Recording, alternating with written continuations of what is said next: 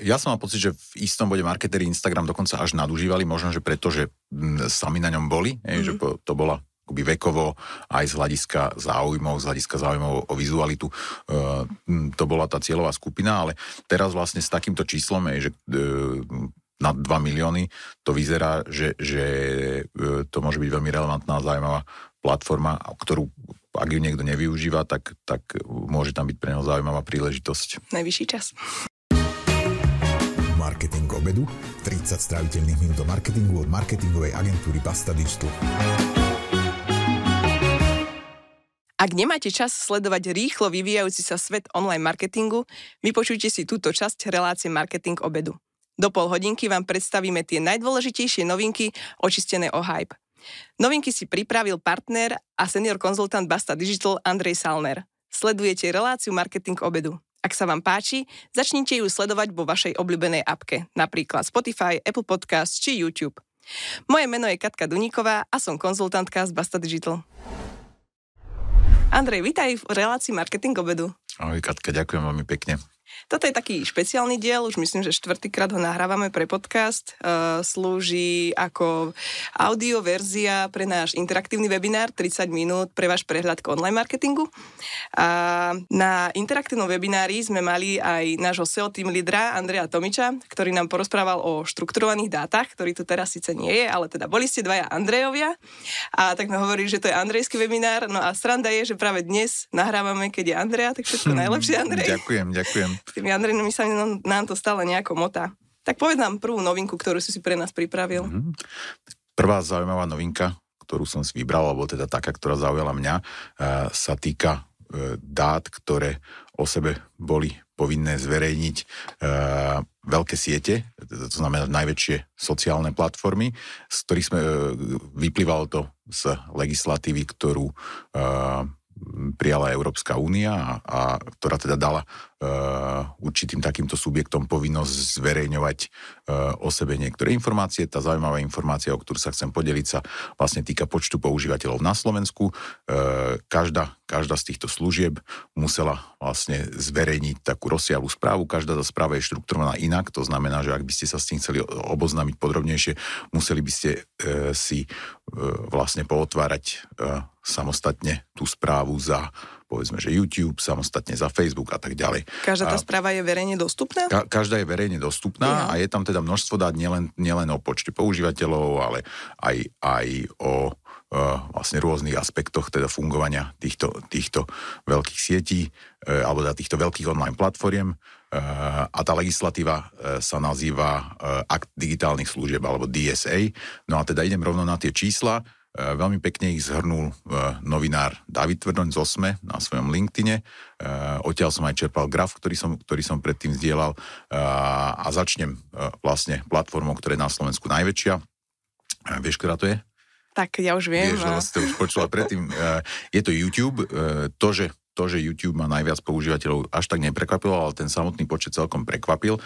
Je, je ich až 4,3 milióna. Ja. Druhá najväčšia online platforma je Facebook, ktorý má na Slovensku 3,2 milióna používateľov. Nasleduje Instagram, to bolo tiež trochu prekvapenie, lebo, lebo mm, sa Instagram ukázal byť väčší, než mnohí komentátori e, čakali. Má 2,3 milióna používateľov. No a potom e, následujú dve také platformy, ktoré sú pomerne veľké, možno tiež e, prekvapivo a e, cieľia najmä na mladých ľudí. Je to TikTok a Snapchat. TikTok prekvapil tým, že e, reportoval vlastne mm, a približne 900 tisíc používateľov, čo je číslo, ktoré sa e, za asi rok nezmenilo. To znamená, že e, bol to taký signál, že možno, že na, na Slovensku TikTok dosiahol keby svoj vrchol a že teda v tej svojej cieľovke, alebo teda v tej skupine ľudí, e, ktorá TikTok veľa používa, to znamená medzi mladými ľuďmi je tá penetrácia asi už veľmi vysoká a medzi nami ostatnými, e, s výnimkou nás marketerov, ktorí sme tam z profesionálnych dôvodov, e, asi TikTok až tak zatiaľ neúspieva. No a potom Snapchat, ktorý, o ktorom sa hovorí veľmi málo a možno je to práve preto, že Mm, tá veková štruktúra používateľov Snapchatu je naozaj posunutá smerom, smerom povedzme, že k tínedžerom, no ale Snapchat má na Slovensku asi 592 tisíc, alebo teda mal 592 tisíc používateľov, čo keď si zoberieme v rámci tej, tej užšie vekovo vymedzenej cieľovej skupiny je vlastne ohromne veľa ľudí. Ešte sú zaujímavé dáta od dvoch ďalších platform. Jedna je X, alebo teda to, čo sme predtým poznali ako Twitter, ktorý má na Slovensku 272 tisíc používateľov. No a e, potom, a to je možno tiež prekvapenie, následuje LinkedIn, e, ktorý reportoval, že má na Slovensku približne 200 tisíc používateľov, čo napríklad pre mňa bolo prekvapenie, lebo je to o niečo menej, než by som si bol predstavoval. E, podobne v Čechách bol, bola veľkosť LinkedInu prekvapenie, ale v Čechách to číslo bolo približne 600 tisíc a tiež to tam komentátori považovali vlastne za, za prekvapivo nízke číslo. No ale stále, keď sme iba tretina oproti Čechám, by som očakávala, že budeme polovica. Uh-huh. Takže uh-huh. naozaj, že tu máme veľmi málo. Ja mám ešte jednu teóriu k tomu TikToku, uh-huh. keď poznám, nejaké, dobre, hovorím o nejakej malej vzorke, mojej malej bubline, 20-ročných eh, ľudí, že to vyskúšali, zistili, že im to žerie všetok voľný čas, uh-huh. lebo je to naozaj návykové. A ešte dokonca som počula aj také, hm, hovorila kamarátka, že je to kazí sústredenie, uh-huh. že sa nedokáže sústrediť kvôli tomu mimo toho TikToku, že to naozaj takto roztrusy a či nemôže byť to, že sa nenaberajú noví používateľia tým, že niektorí teda už aj odchádzajú. Mm-hmm. Nepoznám presne štruktúru tých čísel, že neviem, neviem, e, ako sú tam presne definovaní tí používateľia z hľadiska aktivity, to znamená, to je niečo, čo by som dalo overiť, e, táto hypotéza, ale viem si to predstaviť, pretože mm-hmm. ak ste si teda TikTok vyskúšali, tak e, určite ste zažili to, že normálne sa dá ako keby vojsť do tej diery a spamätať sa po dvoch, troch hodinách a, a, a zistiť, že stále vlastne pozeráme niečo, čo za normálne okolnosti by sme, by sme nevyhľadávali. To znamená, to, ako je postavený ten algoritmus, myslím si, že je postavený veľmi efektívne v tom, mm. že aby nás teda pritiahol a udržal. To znamená, že viem si predstaviť ľudí, ktorí sa racionálne rozhodnú, že, že sa tam nechcú pozerať vôbec. Hej.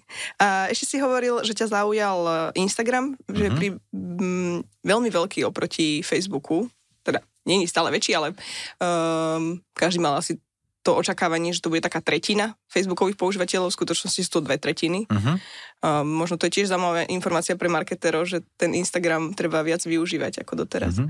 Uh, ja som mal pocit, že v istom bode marketeri Instagram dokonca až nadužívali, možno, že preto, že m, sami na ňom boli, uh-huh. že po, to bola akoby vekovo, aj z hľadiska záujmov, z hľadiska záujmov o vizualitu. E, to bola tá cieľová skupina, ale teraz vlastne s takýmto číslom že e, na 2 milióny, to vyzerá, že, že e, to môže byť veľmi relevantná zaujímavá platforma, ktorú ak ju niekto nevyužíva, tak, tak môže tam byť pre neho zaujímavá príležitosť. Najvyšší čas.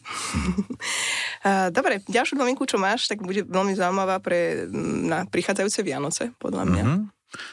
Tá ďalšia novinka, ktorá ma zaujala, sa vlastne týka dát o e, vývoji e-commerce na Slovensku a teda potom poviem pre porovnanie aj dáta z Čech. Tieto dáta pochádzajú z, od, od Heureky, to znamená od najväčšieho porovnávača, ktorá zverejňuje, zverejňuje kvartálne niečo, čo sa volá Heureka e-commerce insider a sú, je, je tam nejaká sada údajov teda o, o um, tom, ako sa, ako sa uh, vyvíja obrad e-shopov. Uh, podľa Heureky za tretí kvartál 2023 na Slovensku uh, medziročne obrad e-shopov klesol približne o 9%. To znamená, je to myslím, že číslo, ktoré ľudí, ktorí, ktorí sa pohybujú v e-commerce až tak ma ne, neprekvapí, lebo myslím, že väčšina hráčov e-commerce tento pokles veľmi intenzívne pociťuje. pociťuje. Pre porovnanie, tu mám aj české číslo, kde vlastne tiež za tretí kvartál v Čechách bol ten pokles ešte niečo väčší, bol o, o 11%, ja. to znamená medziročne obrad e-shopov poklesol, poklesol až o 11%. E, ty si naznačoval, že to niečo môže znamenať aj vlastne pre tú vianočnú sezónu v e-commerce. Ja predpokladám tiež, že vlastne ten e, štvrtý kvartál opäť medziročne, teda samozrejme, že bude silnejší ako ten tretí, ale v tom medziročnom vývoji, že e, tie Vianoce v e-commerce budú asi slabšie. Tie príčiny hlavné samozrejme sú myslím si, že pomerne široko diskutované. Týka sa to naj, najmä ekonomickej situácie, to znamená vysokej inflácie a toho, čo tá inflácia robí, robí s kúpnou silou, ale aj s takým ekonomickým sentimentom, že to, že ako sú ľudia ochotní e, míňať, že, že nakoľko sa stávajú optimisticky alebo pesimisticky k e, svojej ekonomickej situácii. A Heureka zverejnila aj niektoré konkrétne segmenty, že dokonca sú také, ktoré narastli. Uh-huh. Povieš aj o nich? Uh-huh. Uh, Heureka vlastne v tom e-commerce insider identifikuje tzv. skokanov roka a prepadáky roka. E, poviem, ktoré to sú. Ťažko sa to analyzuje alebo komentuje aj, aj preto, že nevidíme vlastne podrobne dovnútra tých dát, ale skokanmi roka podľa Eureky v tom treťom kvartáli boli sedacie súpravy, e, následované práškami na pranie, výrivkami, veterinárnymi prípravkami, kosačkami a teda potom následujú ďalšie kategórie, kde ťažko sa hľada nejaké, nejaké jasné pojítko, alebo aspoň pre mňa sa ťažko hľadalo. A teda prepadáky, to čo, sa, to, čo medziročne najviac pokleslo, boli kotly, elektrocentrály, ohrievače vody, elektrokolobežky, rúry na pečenie a tam je to aj mo- mo- možné, že, že keby sme išli kategóriu po kategórii, že by sa tam dali hľadať nejaké dôvody, mm-hmm. povedzme v tom, že e, tam mohol byť v tom období predošlého roka nejaký významný nárast. Takže, e, mm-hmm. takže to je také možno, že len pre, povedal by som, že pre pobavenie, že mm. aspoň pre mňa, že ťažko sa z toho, z toho mm, vyťahovalo niečo na základe čoho by sme sa mohli nejako rozhodovať o konkrétnych krokoch. Také kotly majú koľko percent prepad? Uh, e, prepad hej. Kotly sa pre, prepadli medziročne o dve tretiny, o 66%. Wow. Tak to naozaj znie, že všetci sa zásobili vopred. Dobre, a ďalšia novinka bude z segmentu alebo oblasti Google Ads, teda uh-huh. konkrétne YouTube, možnosti cieľenia. Uh-huh. A to, to, čo ma zaujalo, teda zdielne Google alebo v Google Ads, uh, bola bolo také rozšírenie možnosti biddingu na maximalizáciu videní. Eh, je to vlastne niečo, čo Google ukázal na základe nejakých štúdí, že, že mm, teda biddingová stratégia, ktorá maximalizuje počet videní, eh, dokáže prinášať najväčší náraz v zvažovaní. To znamená, že, že pokiaľ sa rozhodneme mm, cieliť alebo optimalizovať tie nasadené reklamné videá tak, aby sme maximalizovali počet videní, to znamená nie nejakých preklikov alebo nejaké iné metriky, ale toho, koľko ľudí to, to uvidí, tak vlastne e, Google odmeral, že e, toto prináša najväčší nárast v, e, alebo lift v zvažovaní v tom, že nakoľko ľudia vlastne zvažujú e, ten, ten náš produkt. No a teda tá novinka e, sa týka toho, že hoď, hoď toto e, tzv. cost per view bidding už pre niektoré časti toho inventory existovalo, tak teraz vlastne e, pre tri rôzne, pre, pre tri rôzne keby mm, formáty na YouTube, reklamy na YouTube je k dispozícii e, pre tzv. skippable in-stream e, mm, videa, potom pre in-feed a potom aj pre, pre tzv. shorts, čo sú také tie e, krátke um, vertikálne, vertikálne videá, teda naprieč týmito formátmi teraz vieme, vieme uplatniť tento cost per view bidding eh, a, a pokiaľ mm, to, čo sa snažíme dosiahnuť, je vlastne maximalizácia zvažovania, tak toto môže byť pre nás zaujímavá taktika. To je zaujímavá novinka.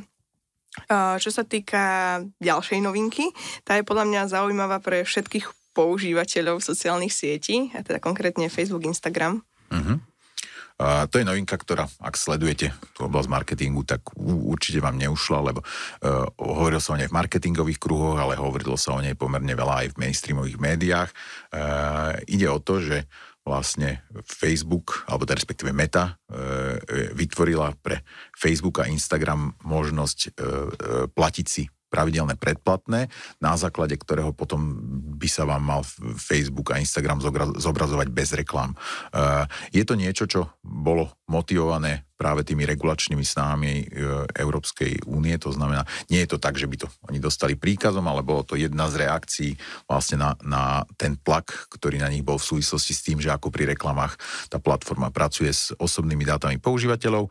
No a teda, eh, ak používate Facebook alebo Instagram, tak pravdepodobne ste sa už s tým stretli, že vám vyskočilo pred e, nejakými týždňami také okienko, kde bolo napísané, že či si chcete aktivovať predplatné, alebo chcete produkty Meta naďalej používať zdarma s reklamami a teda bolo možné, bolo možné si um, za 12 eur aj 99 centov vlastne toto predplatné aktivovať. E, neviem, kto to reálne robí, neviem, neviem koľko ľudí je takých, že je ochotných investovať e, tých, tých 13 e, eur mesačne, to znamená nejakých 150 eur ročne do toho, aby, aby e, tie reklamy nevideli, ne, videli, ale medzi marketermi teda boli takí ľudia, ktorí práve preto, aby si s tým poexperimentovali, tak, tak to vyskúšali a, a teda videli Facebook alebo Instagram bez reklám.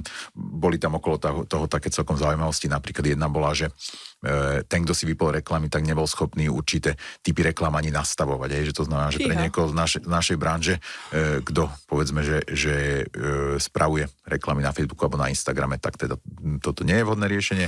E, ešte jedna časť tej novinky je, že po 1. marci e, Facebook oznámil, že tá cena už bude iná, že teda bude tých 12,99 mesačne, ale za jeden účet a za každý ďalší účet to bude plus 8 eur mesačne. E, v tých diskusiách, ktoré som k tomu videl, nebolo úplne zjavné, že, že ako sú tie účty definované, ale predpoklad je, že minimálne niekto, kto používa teda jeden Facebookový, jeden Instagramový účet, tak by vlastne neplatil ako predplatné 21 eur mesačne, to znamená 200 50 eur ročne. Uh-huh, a mhm, to mi teda príde vrajím suma, kde, kde neočakával by som, že aj inde v Európe bude veľa ľudí, ktorí by, uh-huh. by E, toto boli ochotní platiť. Ja poviem taký svoj asi osobný názor, že si myslím, že to také čisto pro forma. Nikto neočakáva, že mm, sociálne siete neočakávajú, že toto bude atraktívne pre používateľov, len teda, aby tam bola tá možnosť a mm, mohli sa voči reguláciám mm, nejak dištancovať. Súhlasím s tebou. A, a myslím, že aj oni sami teda kalkulujú takto, ako hovoríš. Začnite odoberať newsletter Basta Digital a jedenkrát mesačne vám do mailu príde sumár užitočných marketingových noviniek, zaujímavých blogov a rôznych podujatí a webinárov, kde môžete stretnúť niekoho z nás. Choďte na bastadigital.com lomka newsletter.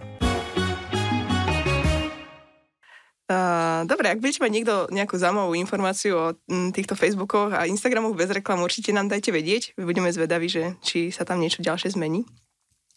A ďalšiu novinku, ktorú viem, že máš pripravenú, je ohľadom hodnoty e, recyklovania kreatív, uh-huh. lebo mm, my sme všetci zvyknutí v marketingovom svete, že um, urobíme nejakú ideu, nejakú kreatívu, ktorú ideme točiť a treba ju v krátkom časovom horizonte zmeniť, lebo sa opozerá. Uh-huh. A ty na to teraz ideš zbúrať tento uh-huh. mýtus. Mm, ten, kto búra ten mýtus, je jeden z naj známejších marketingových akademikov Mark Ritson, eh, ktorý vlastne v Marketing Weeku publikoval taký rozsiahlejší článok, kde zhrňal výsledky niekoľkých eh, štúdií, ktoré sa pozerali na to, že akým spôsobom eh, kreatíva počase akoby stráca svoju účinnosť, stráca nejakú svoju potenciu a vlastne ten záver, alebo teda to, to čo z toho vyvodil on, začnem, začnem tým jeho záverom, ten je, že, že, že e, ten pocit, že nejaká, nejaká kreatíva je opozeraná, že je to niečo, čím trpia najmä marketeri samotní a že vlastne niekoľko štúdií takých agentúr, ktoré sa, ktoré sa e, venujú zberu a analýze dát, ukazuje pomerne jednoznačne, že kreatíva sa nezvykne až tak opozerať, respektíve, že, že aj po dlhšom čase um, zmysluplný kreatívny koncept ostáva účinný. Tie dve štúdie, ktoré, ktoré respektíve e, Mark Ritson cituje tri štúdie, ja som si vyťahoval z dvoch z nich e, podrobnejšie údaje. Jedna bola o spoločnosti, ktorá sa volá Analytic Partners e, a kde vlastne sa pozerali na vyše 50 tisíc reklám a teda e, nejakým spôsobom merali, že či um, uh, tá kreatíva v tej reklame um, podľa metrik toho, ako na ňu reagujú, reagujú um, používateľia, že, že, že či nejakým spôsobom zastrel alebo nie a vyšlo im, že z tých 50 1232 reklám, iba v prípade 14 došlo vlastne k takzvanému, volajú to, že, že, že creative wear out, že, že, teda by, že, že sa tá kreatíva opozerala. Mm. No a vlastne e, k takému istému záveru vedie štúdia, ktorú Mark Ritson cituje od takej veľmi známej uh, britskej agentúry, ktorá sa volá System One, ktorá vlastne sa, sa systematicky dlhodobo venuje hodnoteniu účinnosti reklám, kde sa vlastne oni uh, pozerali na to, že, že ako je hodnotená tá istá kreatíva nejaký týždeň potom, čo sa spustí a povedzme rok potom, čo sa spustí a opäť porovnávali, že či, či nejako významne um, tá je efektivita klesne a zistili, že nie, že, ten graf, ktorý im vyšiel, ukazuje, že, že uh, tie, tie zmeny v priebehu toho roka sú minimálne, no a vlastne ten záver, ktorý z toho uh, Ritson odvodzuje, je, že naozaj je to problém, ktorý je často v hlavách marketerov a to, že my sa na tú svoju, na, na, na tie kreatívne koncepty, s ktorými pracujeme, dívame deň čo deň čo deň a sledujeme množstvo reklám a máme pocit, že, oh, že to je staré, opozerané, ale že z hľadiska efektivity to tak jednoducho nie je a že veľmi často uh, upozorňuje na to, že sa to napríklad stáva, keď mm, dôjde k personálnym zmenám v marketingových tímoch, že vlastne to prvé, čo sa ide urobiť, je, že sa vlastne hľadá, hľadá nový kreatívny koncept, tendruje sa nová agentúra a že to je niečo, čo vlastne z hľadiska efektivity, z hľadiska toho, ako vynakladáme tie prostriedky na marketing, môže byť naozaj chyba. Uh, to znamená, že, že um, vlastne hovorí, že trošku to nehrá do, do kariet minimálne kreatívnym agentúram, je, že, e, že vlastne často to najefektívnejšie, čo marketeri môžu, môžu urobiť, je vlastne neťahať ďalej kreatívny koncept, e, ktorý už majú e, a ne, by som, že nesnažiť sa inovovať za mhm. každú cenu. Dobre, ale vieš, si spomínal, že príde nový marketer do spoločnosti a chce novú kreatívu. Akože keby som ja nový marketer, tiež to chcem. A ne, nemusí to byť len z dôvodu uh, zvyšovania efektivity, ale že chceš, aby tam bolo niečo nové tvoje a, a iné, lebo však preto ťa zobrali, lebo chceli niečo iné. Takže tam bude veľa mňa tá psychológia trochu uh, širšia. Ja som sa ťa chcela ešte spýtať, nie som si spomenula na našich PPCčkarov, uh, ako máme nejakú intenzívnu kampaň, povedzme týždeň a potom vidíme napríklad na Facebooku, že tá cena za kliknutie nám začne narastať. Uh-huh. A tým pádom už príde tam PPCčka, že musíme meniť kreatívu, lebo už je opozeraná, máme tam vysokú frekvenciu uh, na jedného používateľa, koľkokrát to už videl a tým pádom tá cena nám rastie. Takže to mi teraz protireší s tým, čo mm-hmm. si povedal. Mm, super otázka a e, myslím, že veľmi dobre, že sa na toto opýtala, lebo mi to umožní keby pomenovať, že e, e, čomu sa tieto štúdie venujú a čomu sa nevenujú. E, tie štúdie sa e, nevenujú výkonnostným kampaniám, to znamená, ne, nevenujú sa, povedzme, e, tej téme, ktorú ty si otvorila, to je to, že keď vidíme, že máme nasadenú konkrétnu reklamnú kreatívu a že jej efektivita v dosahovaní toho, čo chceme klesa, že či ju máme nahradiť alebo nemáme nahradiť a tam samozrejme je očividná odpoveď, že ju máme nahradiť a teda to, toto sa týka poprvé e, kreatívnych konceptov, mm. teda opozeranosti ani nie nejakej konkrétnej, e, konkrétnej exekúcie reklamy, ale teda, že e, nejakého celého konceptu, z ktorého potom môže vychádzať viac exekúcií. A potom e, týka sa to najmä také brandovej komunikácie, to znamená, že pri e, tej výkonnostnej časti marketingu, um, tam to, čo sa snažíme dosahovať, je niečo, čo je vám jednoducho merateľné a pokiaľ my vidíme, že, že s rastúcou frekvenciou využitia konkrétnej vizuálnej alebo textovej kreativita, efektivita klesa, tak, tak určite z tohto nevyplýva, že aj tak si máme povedať, že e, štúdia ukázala, že to máme nechať. Takže a teda mm, tá, celý ten koncept musí byť dobrý. že, um, môže sa stať, že nám nevyšiel ten koncept ako sme chceli a tým pádom nemá zmysel ho recyklovať. Mm-hmm. To je tiež veľmi dobrý postreh, lebo, lebo to, čo toto hovorí, je, že bez ohľadu na to, či je koncept dobrý alebo zlý, tak ako keby tá, je, tá jeho efektivita v čase sa nemení. To znamená, mm-hmm. že ak začneme s konceptom, ktorý je zlý od začiatku, tak ako e, aj po roku bude plus minus rovnako zlý. Zároveň ale teda platí, že ak sme narazili na koncept, ktorý je dobrý a funguje, môžeme rátať s tým, že, že bude fungovať aj, aj dlho. A myslím, že to, že to súvisí aj s tým, že mnohdy, teda ak sa niekomu podarí m, mm, reklamný koncept, tak, tak je to niečo, čo môže fungovať aj potenciálne aj desiatky rokov, aj na to, aj teda v tom článku Marka Ricona, ale aj, aj inde nájdete príklady vlastne kampaní, ktoré, ktoré um, fungujú aj po dlhom čase, respektíve také, ku ktorým sa dá vrácať u značiek a to je tiež taká príležitosť, na ktorú sa niekedy zabúda, že keď sa značke podarí niečo dobré, niečo také, čo rezonuje, tak ako naozaj, naozaj aj po desiatich rokoch sa dá k tomu vrátiť uh-huh. a vlastne byť efektívny, ale tak ako si povedal, že hrá to potom proti možno, že aj tomu marketerskému egu, je, že mm, asi je nevďačné prísť e, ako nový CMO a vlastne povedať, že teda to, čo idem robiť, je to, čo sa, to, čo sa robilo pred desiatimi rokmi, takže určite je tam taká prírodzená tendencia. Veci, veci meniť, ale práve na to upozorňuje Vicen a podľa mňa dosť presvedčivo, že, že veľmi často jednoducho m, mm, tú zmenu netreba aj, a, že, a že je to možno, že niečo, s čím sa potom dá aj argumentovať, povedzme, povedzme že smerom, smerom k vedeniu a mhm. teda ukázať, že tie zdroje, ktoré by išli do, do eh, nejakého refreshu tej kreatívy, eh, sa dajú potom využiť práve, práve povedzme, že do, do väčšieho mediálneho nasadenia a teda z hľadiska toho, čo e, tou kampaňou dosiahneme, že možno, že takýmto spôsobom dosiahneme s rovnakými zdrojmi viac. Mm-hmm, to je super myšlienka. Nie, celý čas, ako sa o tom rozprávame, tak uh, možno aj tým, že sa blížia Vianoce, tak mi ide po hlave reklama prasiatka z, z kofoly. Sranda, že aj mne tá istá Katka, presne som na to myslel. Pre, pre, no, áno. Myslím si, že um, toto je presne ideálny príklad toho, že to môže fungovať.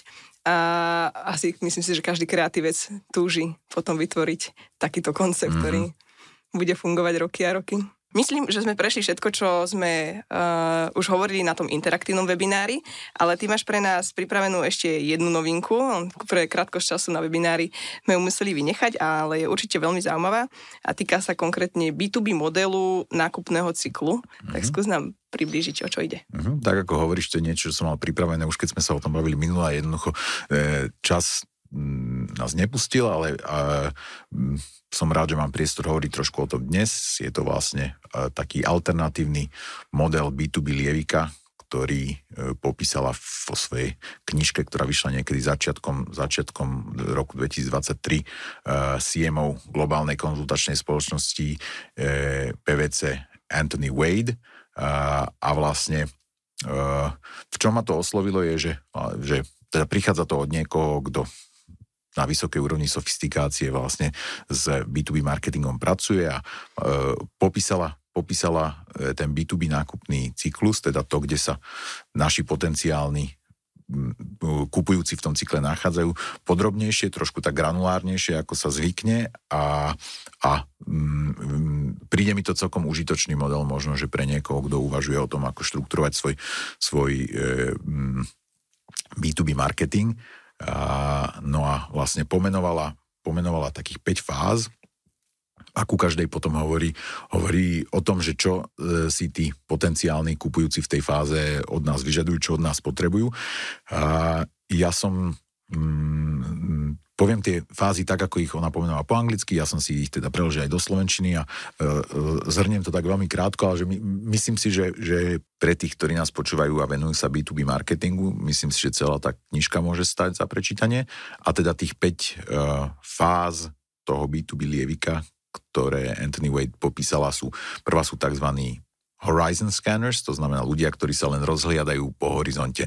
Znamená, nevedia ešte presne, že, že, že či a čo potrebujú a teda pozerajú sa, že čo, že čo vlastne existuje a to, čo hľadajú, sú vlastne názory a insighty pre tvorbu stratégie, ktorým, ktoré, keď im nejakým spôsobom sme schopní poskytnúť, tak im vieme pomôcť sa posúvať do tých ďalších fáz, ale tak, že, na, že nás už poznajú. Tá ďalšia fáza, ktorú pomenovala, sú tzv. explorers alebo bádatelia. E, to, sú, to sú takí, ktorí e, už hľadajú skúsenosti, povedzme, že od iných, e, ktorí podobnú situáciu riešili. To znamená, hľadajú, hľadajú skúsenosti od iných ľudí, povedzme, v rovnakej mm, oblasti podnikania. Mm, tá, tá ďalšia fáza toho lievika sú tzv. hunters alebo polovníci, ktorí už idú po niečom konkrétnom, hľadajú podrobné informácie, prípadové štúdie, e, no a z nich sa môžu stať active buyers alebo aktívni kupujúci, ktorí už ale potrebujú podrobné odpovede na komplexné praktické otázky už týkajúce sa toho, že akým spôsobom to riešenie alebo tie, ten produkt, ktorý predávame, akým spôsobom im bude slúžiť, akým spôsobom je nasadený, ako nadvezuje na nejaké iné aspekty ich biznisu. No a potom, potom e, tí poslední, ktorých pomenú a s ktorými e, sa dá pracovať, sú, sú existujúci zákazníci, e, ktorým môžeme komunikovať a potenciálne predávať nejaké súvisiace riešenia, alebo teda to, čo niekedy voláme upsellie, že teda niečo, nie, niečo ďalšie, e, čo ponúkame a opäť, e, aby sme ich motivovali, vieme im, vieme im vlastne poskytovať ten typ informácií, ktoré sa týkajú toho, ako stavať na, na tom riešení e, alebo produkte alebo službe, ktoré už od nás nakúpili. Vieš k tomu um, dať aj nejaké konkrétne príklady, že napríklad tento náš podcast Marketing obedu, uh, to budú, máme cieľovku rozhliadačov, alebo uh-huh. toto je? E, veľmi dobrá otázka. E, ja si myslím, že mm, sa pohybujeme niekde v tých prvých dvoch fázach, to znamená niekde med, med, teda u, u rozhliadačov, kde sa snažíme prinášať nejaké insighty, ktoré sa týkajú aj tvorby stratégie mm-hmm. a zároveň ale aj pre tých bádateľov, kde vlastne prinášame mm, prípadové štúdie skúseností iných, ktorí už podobné situácie riešili. Je pravdepodobné, že vlastne bez ohľadu na to, čo sa snažíme B2B predávať, že vlastne nejak, nejaká varianta všetkých týchto fáz je pre nás relevantná a potrebujeme potom uvažovať pri každom z týchto, alebo teda pri ľuďoch v každej z týchto fáz, že e, kde, akými kanálmi ich dokážeme zasahovať a že vlastne čo je ten obsah, ktorí, ktorí v danej chvíli od nás e, chcú a potrebujú. A teda vieme to využiť na taký malý audit našej vlastnej e, marketingovej stratégie v B2B a vieme sa pozrieť na to, že či vlastne nie, či a čo pre každú z týchto skupín ponúkame a že či nie je niečo, čo nám povedzme chýba a že či neopomíname povedzme tých, ktorí sú od toho roz, nákupného rozhodnutia veľmi ďaleko, mm. pretože taký klasický bias, a to platí samozrejme nielen v B2B, je sústrediť sa vlastne na tých aktívnych, aktívnych kupujúcich. A v B2B sa hovorí, že to je veľmi problematické, lebo približne iba 5% potenciálnych zákazníkov je v danej chvíli vo fáze, že niečo nakupuje, to znamená, že tých zvyšných 95% vôbec neuvažujú o tom, že by nejaké riešenie v danej oblasti chceli kúpiť. My napriek tomu ale samozrejme sa, sa snažíme nielen komunikovať na tých 5%, ale aj na tých 95% a na tých 95% e, tak ako nám aj tento model naznačuje, že pre nich absolútne nie je zaujímavá nejaká komunikácia, ktorá ich nabáda k nejakému nákupu, lebo jednoducho keď ja neviem, pracujete v banke a nakupujete IT systémy, tak akože buď ich v danej chvíli nakupujete, alebo ich nenakupujete a je, je absolútne nepravdepodobné, že akákoľvek komunikácia by, vás, by vás zrazu ako keby preklopila z jednej tej kategórie do druhej. To znamená, že B2B marketeri naozaj musia uvažovať nad celým tým cyklom a nad tým, že či pre vlastne každú tú fázu toho lievika majú, majú e, vytvorené to, čo potrebujú a tak, ako sa hovorí pri cel, celom tom takom fanelovom uvažovaní o marketingu sa hovorí, že sa oplatí robiť vždy na všetkých fázach lievika, mm. že jednoducho, ak sa sústredíme povedzme len na tých, ktorí sú aktívni kupujúci, tak sa potom dostaneme do bodu, že e, ako keby sa nám nebude naplňať ten, ten chlievik e, z, tých, z tých ďalších kategórií a vrajme obzvlášť pri tom B2B marketingu platí, že tých aktívnych kupujúcich je naozaj menšina a že vlastne e, veľká časť našej energie má smerovať práve na tých ľudí, ktorí, čo je pre nás a potom aj frustrujúce, o ktorým ani nemôžeme hovoriť o tých našich riešeniach ešte podrobne, ale vlastne musíme, musíme hovoriť e, keby o tom, o tom horizonte celom, hej, a o tom, mm. že kde toto zapadáme. Často v B2B stratégiách má zmysel hovoriť podrobne o konkurencii spôsobom, ktorý, ktorý povedzme, že v B2C marketingu by sme rovno zavrhli, ale že jednoducho, jednoducho e, tým, že ten rozhodovací proces je, je často taký komplexný a že ide o často o drahé, dlhodobé riešenia e, a o také, ktoré, ktorých by som povedal, chyba pri kúpe takého drahého dlhodobého riešenia niekomu dokáže zlomiť krk, myslím to kariérne. To znamená, že preto aj veľa tej komunikácie, ktorú ktorú vlastne pripravíme, musí práve smerovať na tých ľudí, ktorí v danej chvíli e, vôbec ešte neuvažujú o kúpe mm. toho, čo ponúkame, čo možno je aj také, by som povedal, že je to aj také neintuitívne, je to aj také možno, že frustrujúce, lebo m, teda vždy, keď sme pod tlakom predávať, tak ako keby to najľahšie je sústrediť sa na tých, ktorí kúpia hneď, ale že vlastne z dlhodobého hľadiska e, je, je efektívnejšie e, uvažovať vlastne nad celým tým funnelom, celým ja tým lievikom. Ja som sa teraz zamýšľala, že aký teda rozdiel medzi tým B2B a B2C a prečo to oddelujeme a hneď taký pekný príklad mi napadol a to sú tendre že môže nejaká spoločnosť uh, vyhlásiť tender, ale nás do neho ani nepozve, lebo sme sa nedostali, alebo nesnažili sme sa v tej prvej fáze, aby, aby sme na tom horizonte boli viditeľní a uh-huh. pozvali nás. To je, to je super príklad a, a presne, aby som, že ten, kto už tendruje, to je ten aktívny kupujúci, ale že vlastne tomu tendru ne, nepredchádza len to, čo pomenúvaš, čo je, že teda koho do toho tendra pozvem, ale e, predchádza mu vôbec rozhodovanie o tom, že aký tender uh-huh. e, bude vyhlásený a to je niečo, čo teda ak uvažujeme dlhodobo a vo veľkom, to je niečo, čo by sme sa mali snažiť ovplyvniť. To znamená nielen nie len to, že do akého tendra sa dostaneme a ktorý tender vyhráme, ale aj to, že vlastne, že čo sa bude tendrovať. A uh-huh. e, ja si myslím, že to, povedzme, smerom k tým Horizon scannerom, že to je niečo, čo teda tým ľuďom, ktorí sa rozhliadajú po horizonte, že to je niečo, čo vieme ovplyvniť. Teda to, že, že, že čo sa vôbec neskôr rozhodnú mm, nakupovať. Super, ďakujem pekne, toto som sa naozaj naučila niečo nové. A posledná otázka na teba, Andrej, čo si dá dnes obedu? Hm, no to si ma teraz zaskočila, ale dúfam, že nájdem toto v okolí e, podcastového štúdia e, pomerne rýchlo niečo, lebo ja teda zvyknem držať ráno prerušovaný post, to znamená neraňajkujem, takže celkom sa na ten obed, keďže nahrávame tesne pred obedom, teším. Mňa vždy prekvapí, že každý je zaskočený touto otázkou a pritom sa voláme marketing obedu. Ešte raz ďakujem pekne, že si prišiel. Ďakujem veľmi pekne, Katka.